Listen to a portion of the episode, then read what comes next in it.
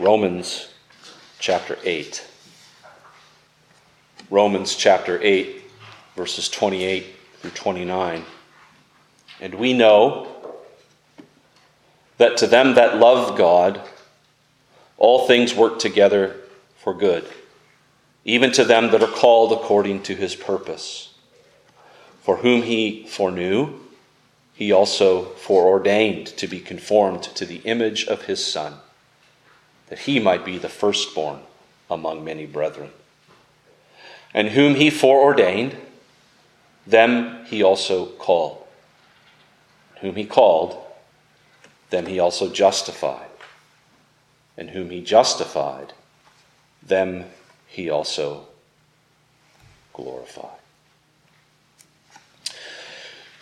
We believe, because the scriptures teach it, that there is such a thing as the Catholic Church, not the Roman Catholic Church, but a Catholic Church. Catholic simply meaning universal. There is a company of people from across the globe at present today and a company of people from across the generations, from the fall of Adam into sin until the second coming of Jesus Christ. And that company of people is the church. Christ's church. And because it is Christ's church, it's blessings, even its very definition, is bound by, determined by Christ. What this company of people from across the globe and across the generations is, is determined by the one who is the head of the church the bridegroom of that church, even the Lord Jesus. And we see this summarized for us in that question and answer of an Orthodox catechism that we have been considering over a couple of weeks. When we ask the question, what is it that we believe concerning the Holy and Catholic Church of Christ? We answer, I believe that the Son of God does from the beginning to the end of the world gather, defend, and preserve for himself by his Spirit and Word out of the whole of mankind a company chosen to everlasting life and agreeing in true faith. And that I am a lively member of that company and so shall remain forever. In looking at what the scriptures teach here concerning the church, concerning this universal church, we've noted several things. We've noted that it is Christ's church. Again, the Son of God, from the beginning of the world to the end of the world, he gathers, He defends, He preserves this company of people for Himself. We've noted that it is Christ's church. It is a company of His people, sinners who deserve not to be a company or gathered into this company are in fact gathered by Christ, defended by Christ, and preserved by and for Christ. It is Christ's body, Christ's bride. And we've noted in particular, especially the last time we were looking at this particular question and answer, that this church is a company chosen to everlasting life. A people who are chosen to and recipients of all of the blessings of Christ, that is, eternal life. And as we began to think about that, we considered together, or began to consider together, Romans chapter 8 and verses 28 through 30, where the apostle, in addressing the church, reminds the church in this chapter of her present reality. He points at the beginning of the chapter to the reality of our justification, or he summarizes for us the reality of our justification in and by Christ. We are no longer condemned. There is now, presently, no condemnation to them that are in Christ Jesus.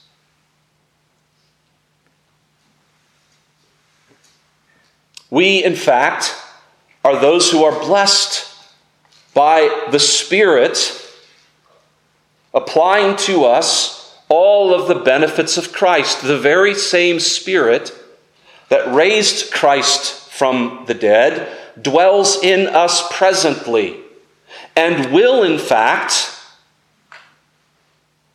give life to our mortal bodies.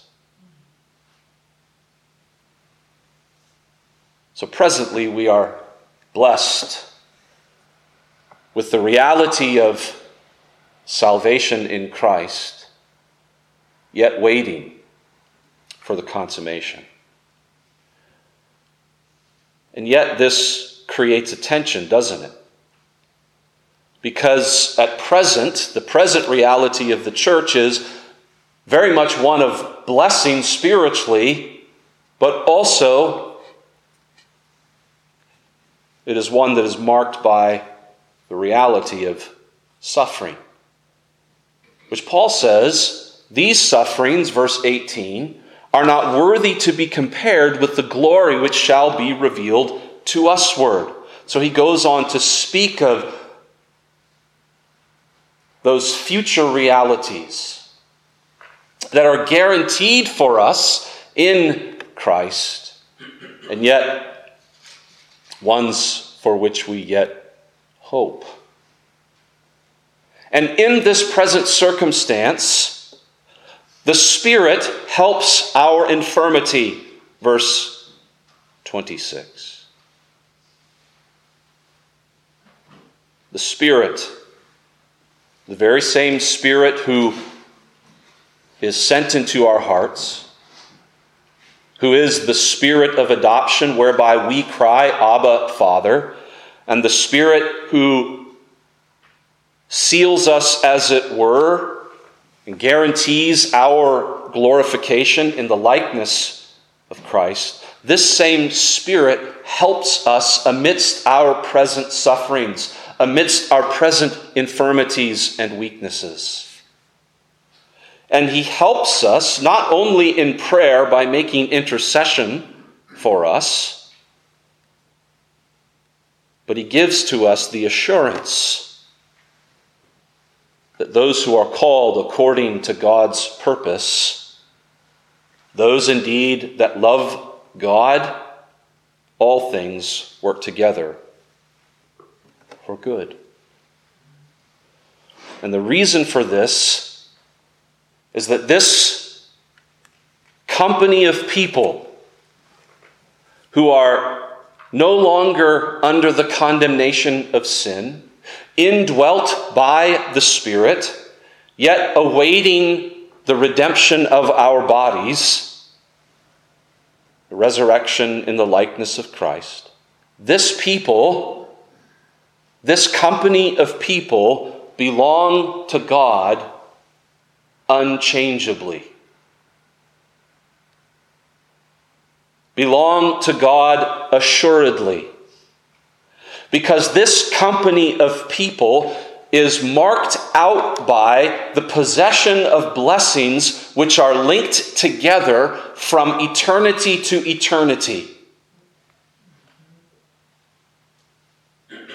here is this golden chain, as it's been called, of salvation. A golden chain, links of which are unbreakable, that move us from eternity, where God, of His grace, of His love, foreordained this company of people to be conformed to the image of his Son. Beginning there, moving through our calling, our justification to that glorification, to that final perfect conformity to Christ. And this is the church. These are the blessings of the church. The universal church, in its present reality, is marked out by the possession and the prospect of these blessings in and by Jesus Christ. Here is a golden and Catholic chain of salvation. It belongs to this whole company of Christ's people. And so we noted not only something of the church's present reality, but also the church as predestined. The church is predestined. This universal church, which belongs to the Son of God, which is gathered, defended, and preserved by Christ for Christ. This company of people is a company of people chosen to everlasting life. Elect in Christ from before the foundation of the world. In love, predestined to be conformed to the image of God's Son foreknown, foreordained. And we noted that this is a numbered people, but it's a named number. It's not just a choosing of a large group with the individuals within that group yet to be determined, but it is a named number. The whole company chosen to everlasting life is a whole company of specific individuals, specific men, specific women, specific boys, specific girls from across the globe and across generations, and chosen, predestined, not because of anything foreseen in them, but solely on the basis of God's immutable, eternal love. Predestination is that free, gracious will of God to choose not just a number, but a named number of men, women, boys, and girls unto everlasting life. But there is more. There is more in this Catholic chain. Those who are foreordained to be conformed to the image of God's Son are also called they are also justified. They are also glorified. And so we want to notice three further things this morning concerning the church. The church in its present reality, first of all, the church is predestined, second of all. But thirdly, the church is called. God's purposes in His Son the purpose that Jesus Christ might be, by virtue of his resurrection, the firstborn among many brethren. That purpose does not remain, as it were, in eternity. It does not remain confined, if we can even speak this way, to the mind and to the will of God.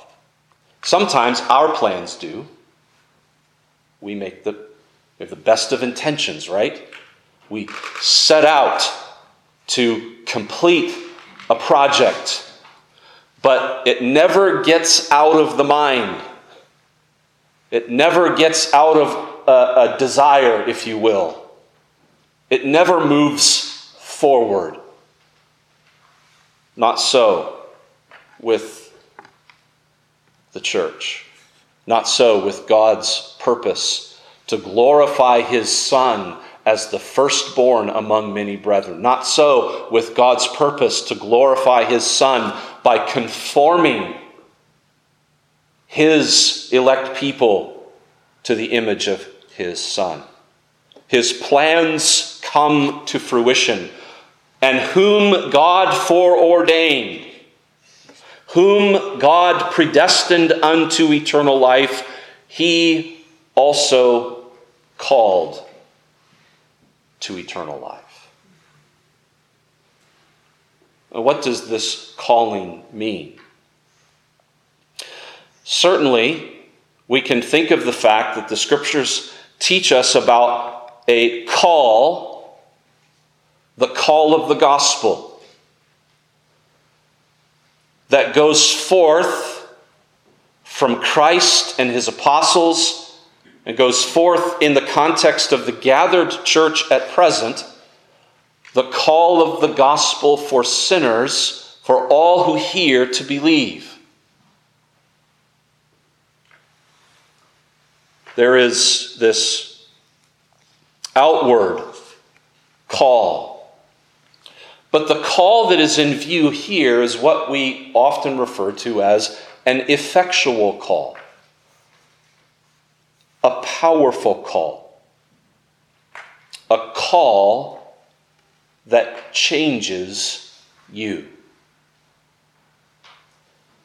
a call that takes you from out of one state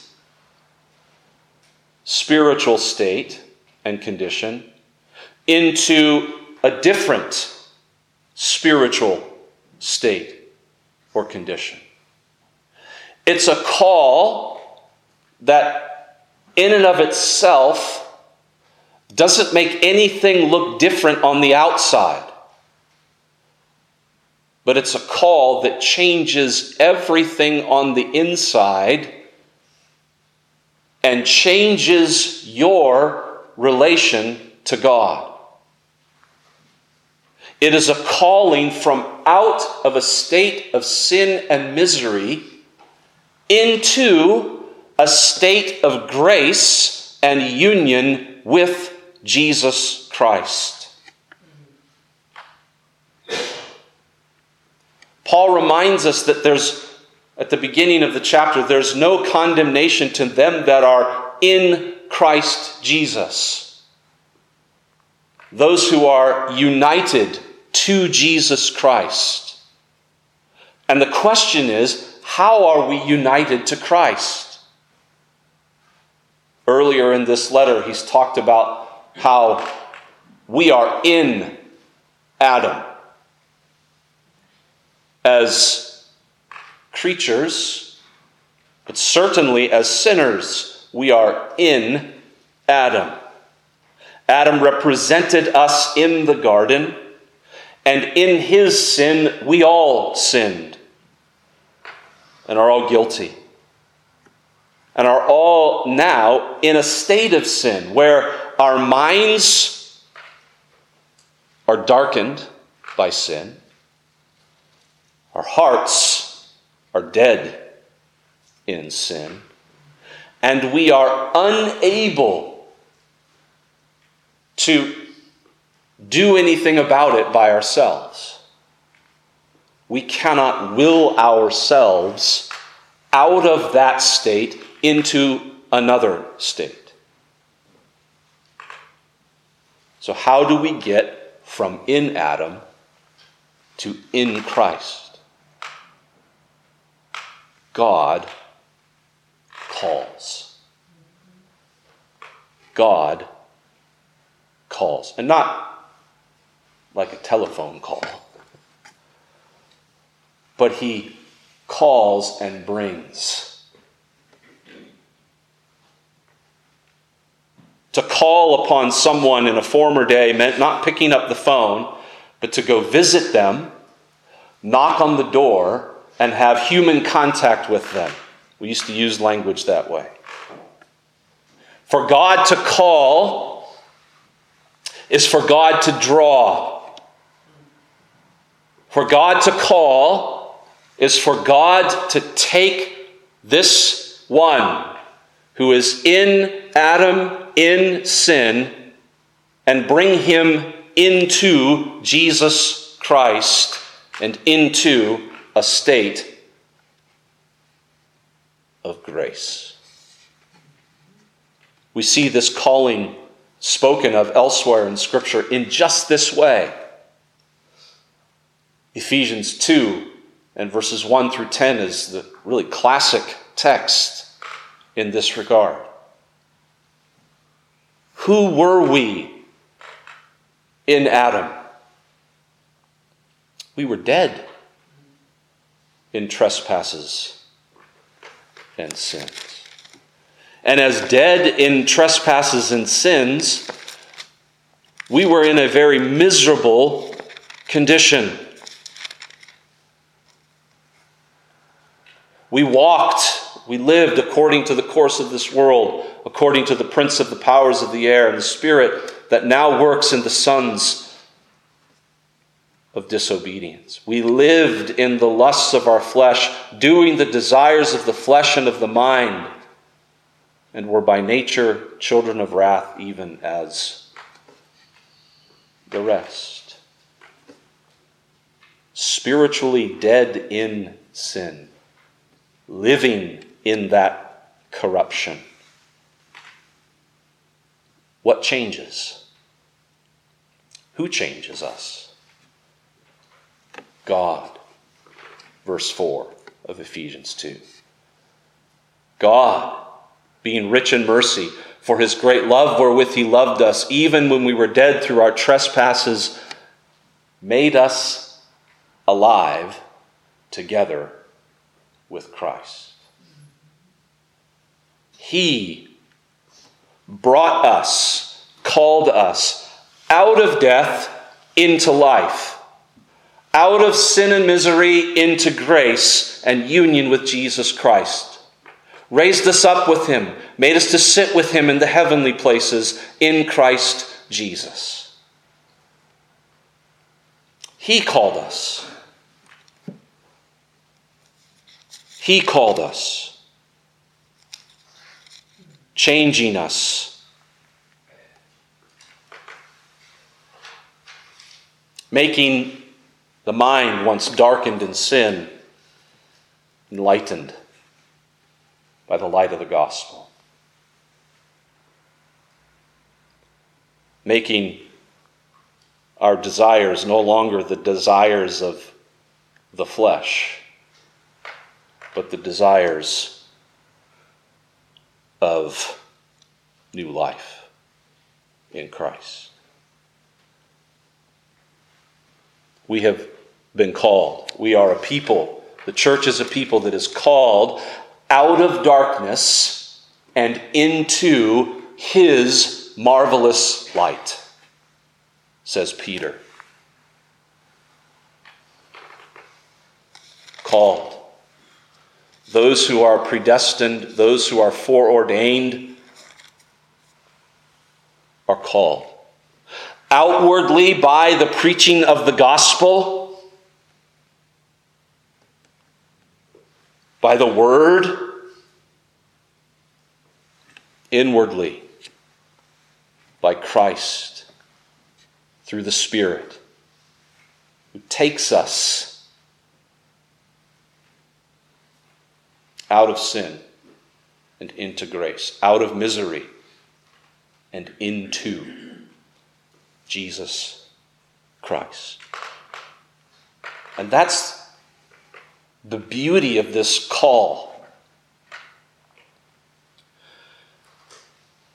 That it is a calling into union and fellowship with Jesus Christ. To be called into the church universal is really to be called into Christ. And it's because you are in Christ that you belong to this Catholic church. Even at the end of the question and answer of the Catechism, we believe in speaking of this holy and Catholic church that I am a lively member of that company and so shall remain forever. I am a lively company of those who are chosen to everlasting life, chosen in Christ and called into union and communion with the one head of the church, the one Lord of the church, Jesus Christ.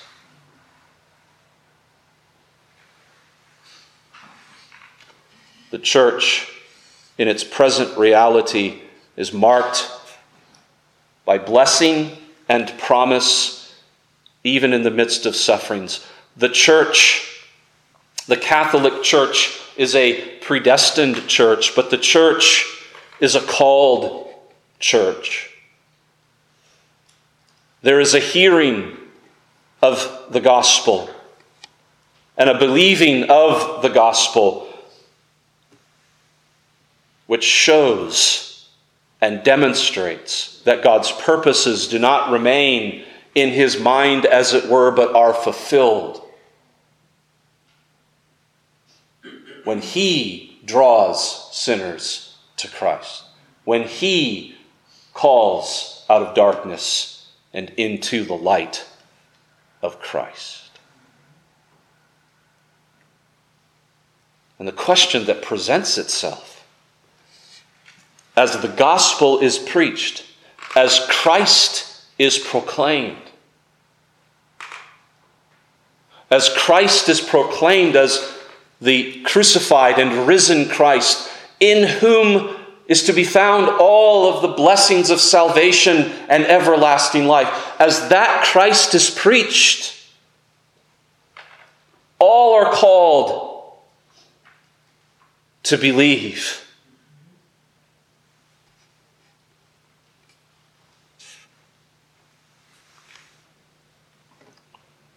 But are you called into fellowship with Jesus Christ? We say, How do I know?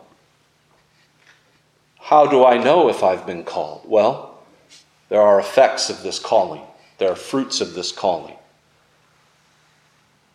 Because calling includes the gift of faith. Do you believe? Are you trusting in Jesus Christ unto eternal life? Then you've been called. We see this further as well in the reality of which Paul speaks here that those who are called, those whom God calls, he also justifies. The church is predestined, the church is called. The church universal is justified. Now, Paul has said a lot about this justification up to this point in the letter, so that his use of this terminology here is of no surprise. Just as with the language of calling, Paul has used this language of justification before. Paul talks about being called according to God's purpose in verse 28. But really, he's talked about justification quite a bit throughout this letter. It's been the central focus of this letter, despite protests to the contrary in our day and age. Even at the beginning of chapter 8, again, he speaks of what we might call the negative side of justification, that there's now no condemnation to them that are in Christ Jesus. Those who have been called into union with Jesus Christ, into that state of grace and union with Jesus Christ, also in Christ, are no longer condemned. They are, in fact, justified. What does this mean? Well, in short, it means that we have been pardoned of all of our sin, of all of the guilt of our sin, and declared righteous. God, the just judge of all men, is also the one, Paul has said, who justifies the ungodly. That is, he declares that though a sinner, though guilty, though worthy of condemnation, the sentence for those who are in Christ is pardon, is a declaration of righteousness. And he explains to us how that is the case. Not because of any works done by us to satisfy the demands of the law, not by any works done by us to make ourselves righteous before God and meet the standard of His holy and perfect and immutable law. No, because of Christ because of Christ's death, because of Christ's obedience unto death, because of Christ's righteousness. Christ kept the law for us. Christ died for us. And therefore, Therefore, all who believe in him are justified. That is, declared righteous. The guilt of our sin, though it properly speaking should be credited to us, should stand against us before the just judge of all men, it is not credited to us. We are pardoned. And though we have no righteousness of our own to stand before the just judge of all the earth, the righteousness of Jesus Christ is credited to our account. So that when we stand before God, we stand not with anything to plead for the satisfaction of His holy law or the satisfaction of our rebellion and transgression of his holy law, but we stand there with Christ and his doing and his dying.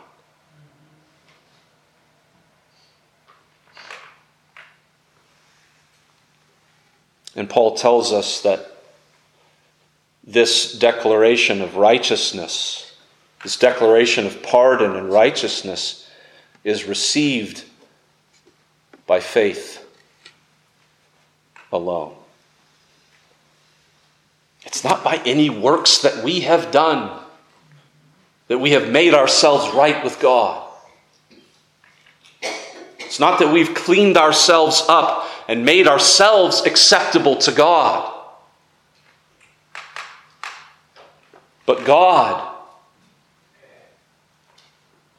God, who purposed to make his son the firstborn among many brethren, fulfilled that purpose by Christ dying living and dying for his brethren, obeying for his brethren, making satisfaction for the sin of his brethren, so that we who should be condemned are not condemned, but justified. And this, this makes us, by grace, rightfully heirs to everlasting life. Each word of that phrase is important, isn't it? By grace. God does this God justifies the ungodly. We don't justify ourselves. And He justifies the ungodly through faith in Jesus Christ. That faith, which is itself the gift of God, a faith which isn't a work, which doesn't bring anything with it, but simply looks to Jesus Christ, lays hold of Jesus Christ and His righteousness.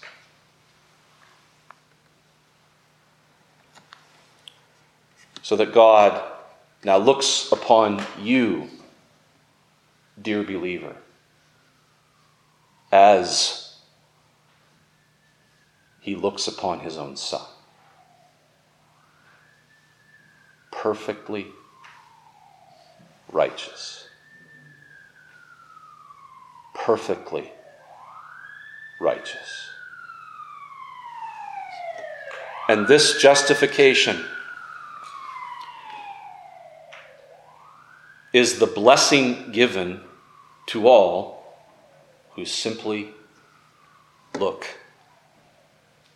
to Christ.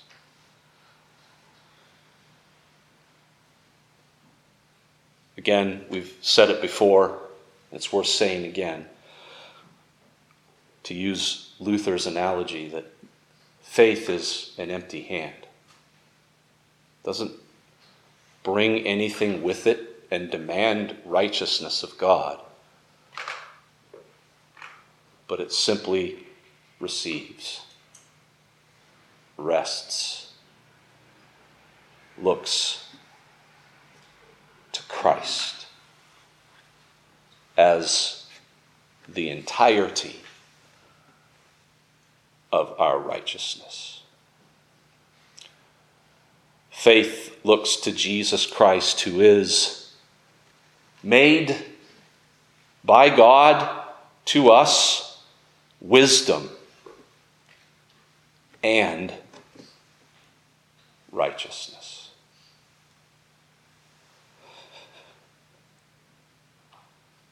But this gets us to the present. And those who were reading this letter from Paul are saying, Yes, you've told us this, and you've even told us that the Spirit now bears witness with our spirit that we're children of God. And if children, then heirs. Heirs of God and joint heirs with Christ. But we're presently suffering. But listen, he says. We are joint heirs with Christ, if so be that we suffer with him, that we may also may be also glorified with him. Verse 17. And here's the reality that this church which is called, this church which is justified, is also, fifthly and finally, glorified. Glorified. And Paul can speak of it here as a certain reality, a certain blessing. He speaks of it as something that's already been obtained. Them who whom he foreordained, them he also called, and whom he called, them he also justified, and whom he justified, them he also glorified. He can speak of it as a given.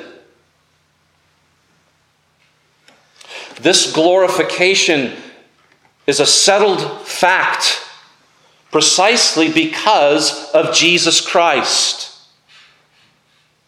Precisely because he is, in virtue of his death and resurrection, the firstborn among many brethren.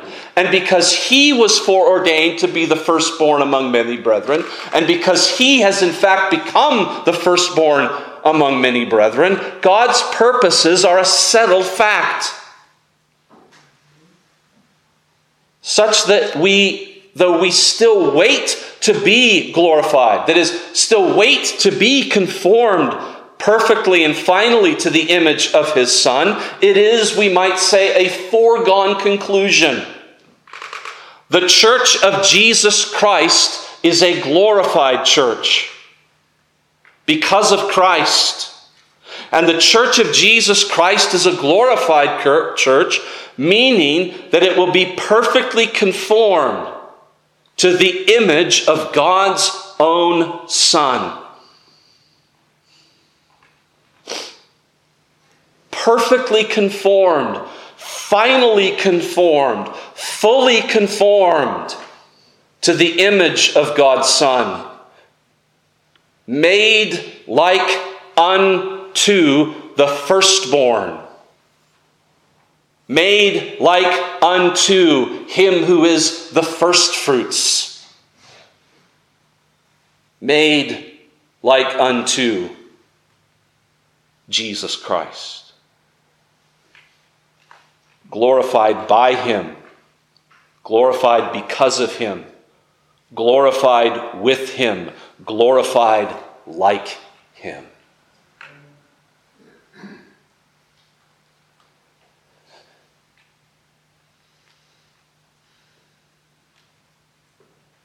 What God purposed from eternity, what has begun now in our calling and our justification, is brought to completion, finality in our glorification. And again, this means being made like to Christ in soul and in body. Made to participate in Christ in soul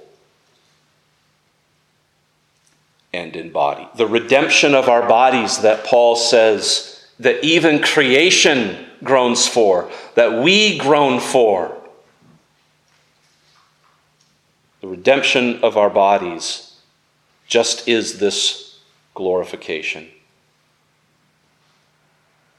Even as it also means the conformity of our minds, the conformity of our hearts the conformity of our lives entirely to Jesus Christ. And this is begun in us here and now. The Spirit takes away that fleshly mind, gives to it that spiritual mind.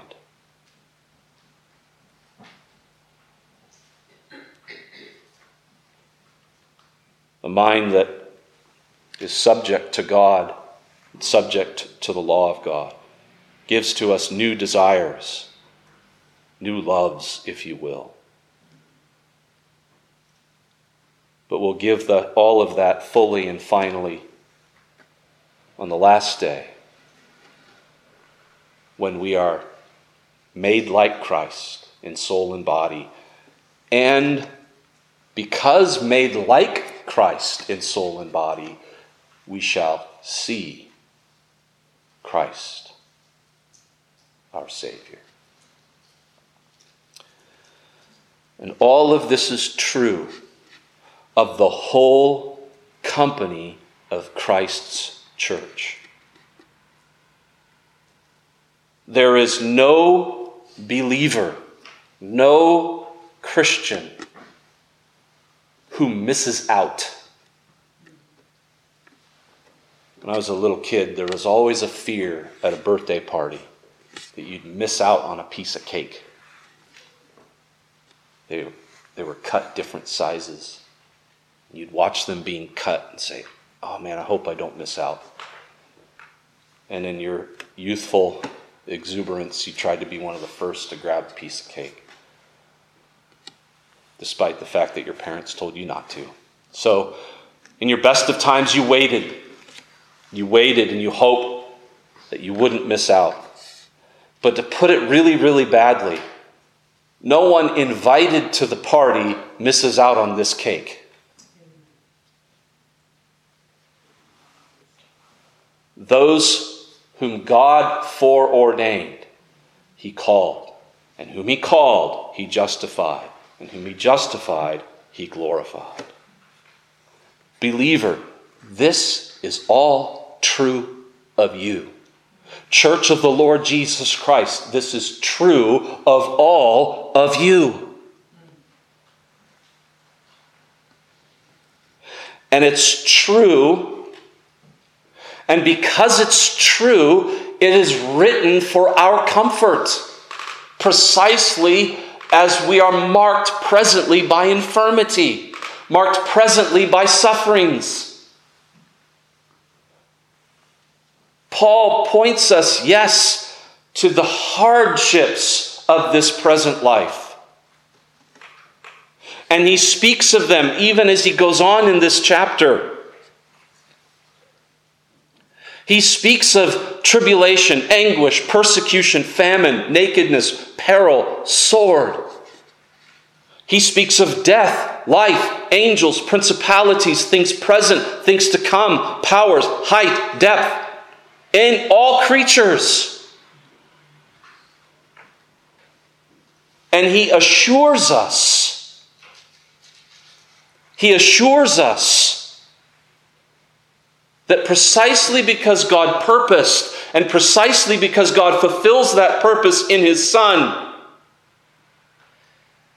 that none of that, none of the weakness or infirmity of body None of the things that surround us in this world, both seen and unseen, none of it will change the reality of salvation that belongs and marks the church of His dear Son. And if it could, it would mean the overthrow of God's love. But nothing, he says. Nothing can overthrow his love. Nothing can separate us from the love of God which is in Christ Jesus our Lord. And if we had any doubt about that, look to Christ. Look to the one that died, yea, indeed, that was raised from the dead, who is at God's right hand, who also makes intercession for us.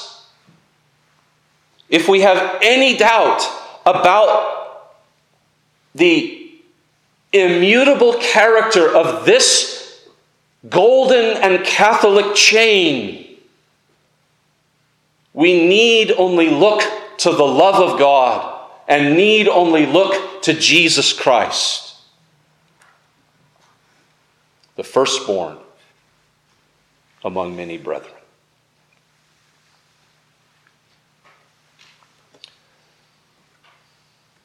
All of this, then,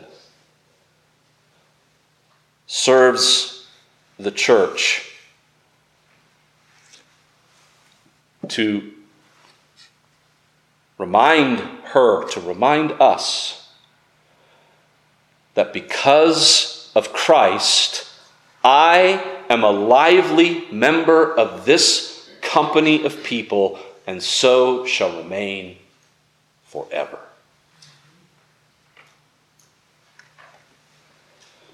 These words are written for your comfort, for your assurance amidst all of the turmoil of this world, all the temptation of sin, all of the temptation of the evil one, in the midst of all of it, it is written comfort you and remind you that you are a living member of the church of the Lord Jesus Christ. And all of that serves a more ultimate purpose. Your salvation, in fact, serves a more ultimate purpose. Your glorification, even that full and final conformity to Christ, serves a more ultimate purpose, namely the glory of God in His Son, Jesus.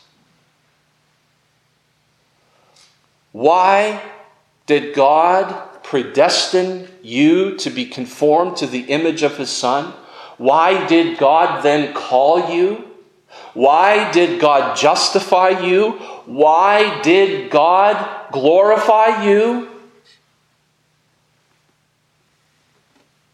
That his son might be glorified as the firstborn among many brethren. What is the purpose of the church then? Why do we exist? Why are we saved?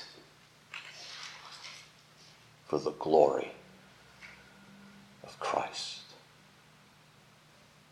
And so, presently, as we contemplate these realities, remember this God has made you what you are in the image of His Son, that you might glorify the Christ of the Scriptures. Let's pray.